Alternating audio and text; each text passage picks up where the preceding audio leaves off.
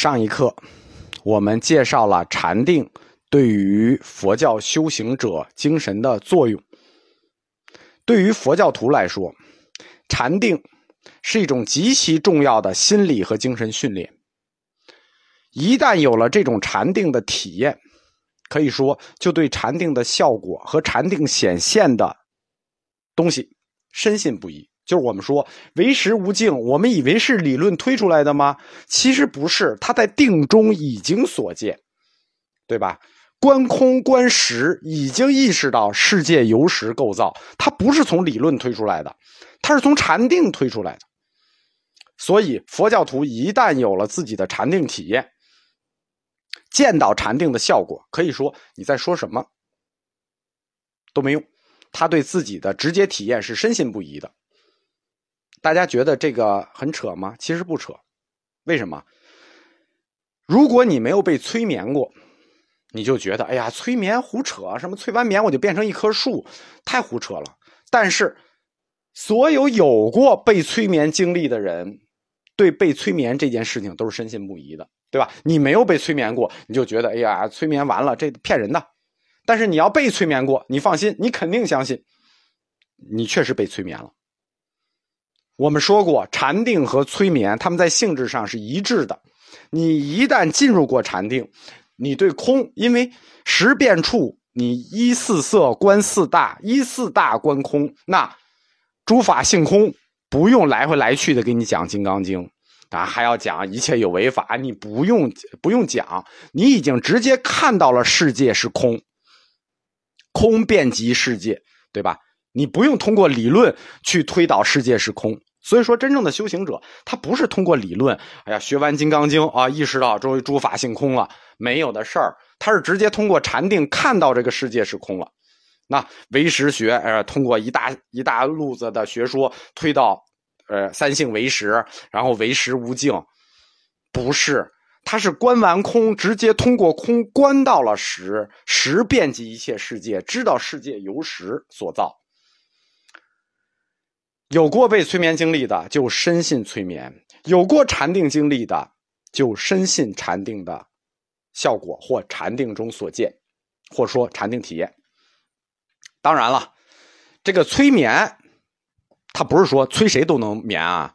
催眠也有失败的，就是有人他就不会被催眠，就是催眠不对所有人有效。禅定也一样，禅定也不是对所有人都有效。第一，你不一定就能到那个地步。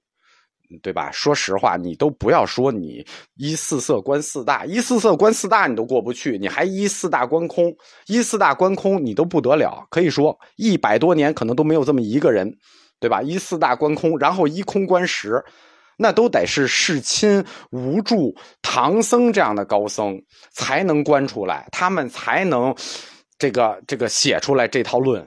一般人你就是观不出来的，所以一般人对空的理解只能是通过《金刚经》啊，啊，通过这个大乘经教啊去理解空性。空性不用那么理解，空性可以直接观出来。当年的祖师是观出来之后才写的，而不是写完了之后观出来的。禅定中的禅定体验，它就直接影响到了修行者的哲学认识，由此。就是我们说四大观空，他就把世俗中的一切都视为空幻了，然后观空再观时，通过空再观时，观完空再观实，实遍及世界之后，他就知道世界的所有的究极原因是实的作用。那佛教的义理是不是就顺理成章了？四色变四大，四色呃四大变空，空变实，这就是禅定。通过禅定形成的佛教思维经验，进而推导出来对佛教世界的认识，或者说佛教对这个世界的认识观。有过这个完整禅定经历的禅修者，可以说这就对他来说就是真理，他就亲证了整个过程，亲证了诸法性空，亲证了唯识无境，实修了，不需要看经书。这种对世界的认识观一旦形成。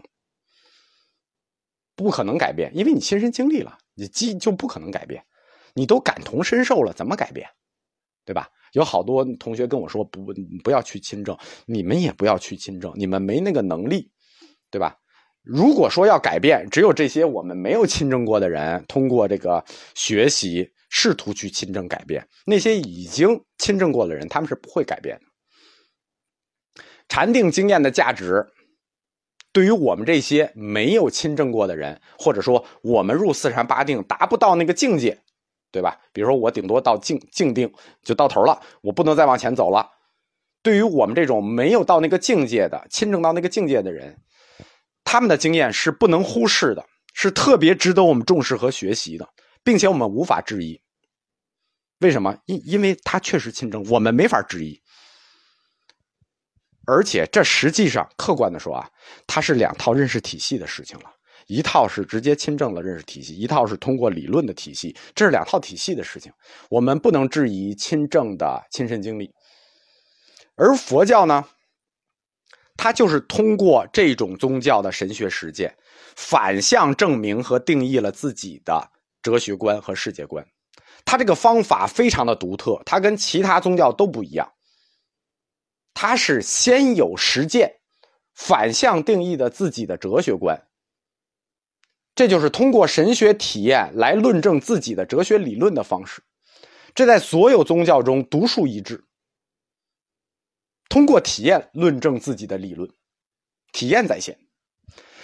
佛教神学和哲学的交界地带一直非常模糊。我们说宗教四框架，这个哲学和神学一直很难分开，原因就出在禅定这里。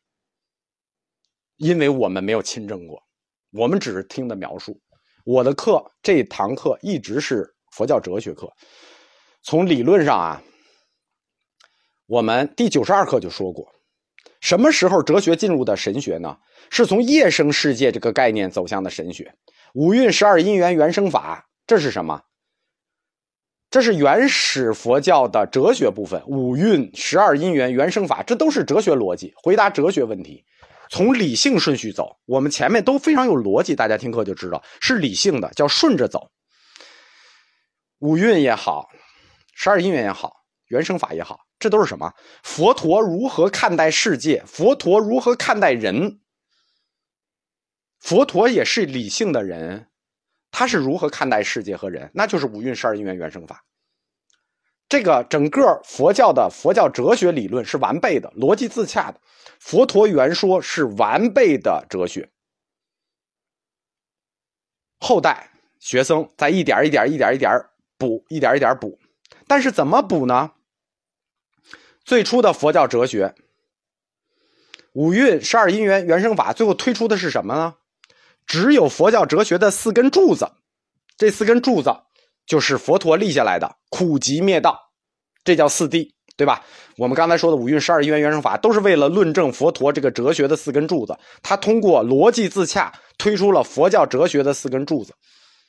那哲学剩下的部分是怎么来的呢？包括佛教的。世界地图也好呀，佛教的理念也好呀，大乘精神也好呀，小乘精神也好呀，空观也好呀，这些哲学概念都是后来通过佛教神学体验反向建立出来的。想不到吧？佛陀只立了苦集灭道，剩下的那些哲学概念都是易学了，就是带有神学性质、带有哲学性质，一点一点反向建立的。然后建立起来之后，再通过哲学逻辑顺着捋了一遍哲学逻辑。换言之，佛教的理性部分就是佛教哲学。实际上，除了四谛这四根柱子之外，它的理性部分竟然是被非理性建立的。什么意思？佛教哲学是被佛教神学的禅定反向建立出来的，理性被非理性建立了。其实，根据康德哲学的四大二律背反呢，想用非理性证明理性，必然陷入二律背反。但是佛教它实际上在神学和哲学上，它突破了这一点。当然了，我们不能说它证明了，但它确实通过非理性建立了理性，就是建立出来概念之后，又用逻辑顺了一遍。这就是为什么佛教研究两千年以来一直叫佛教义学。很多概念和问题，你就简直理不清楚，你就说不清楚，因为它既不是纯粹的哲学，它也不是纯粹的神学体验，它是带有宗教体验的一种宗教哲学。之所以出佛教义学这么难，它最初的根源就是这个，就是通过禅定把佛教神学反向建立了佛教哲学。佛教哲学研究发展到今天，包括大量的老师，他们最多也只能讲经，原因就是他们没有搞明白这些经书阐述的佛教哲理，实际上是通过禅定反向论证出来的。我们中国佛教的爱好者一般都是从《金刚经》啊、《楞严经》入门的，对吧？这个挣脱不出经书解释学的范畴，可以说啊，这些东西都叫经书解释学。学得好呢，也就是在般若和唯识里打打转学得再好点呢，就是收点费讲点课。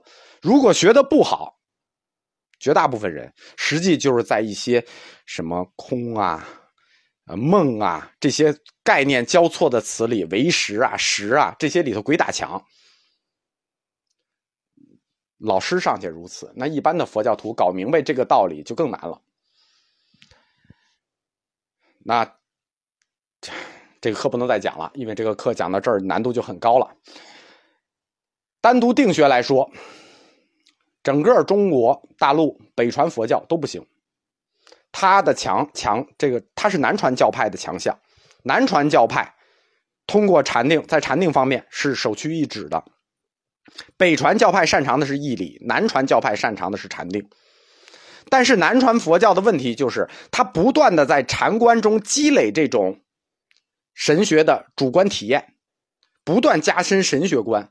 它缺乏北传佛教的哲学思考。北传佛教的问题在于，一直整天拿着经书做这个哲学思考，诸法性空的哲学思考，梦的哲学思考。它又缺乏南传佛教的主观经验。这就是佛教哲学和佛教神学中啊很难解决的一个问题，就讲到这儿吧。这课太难了。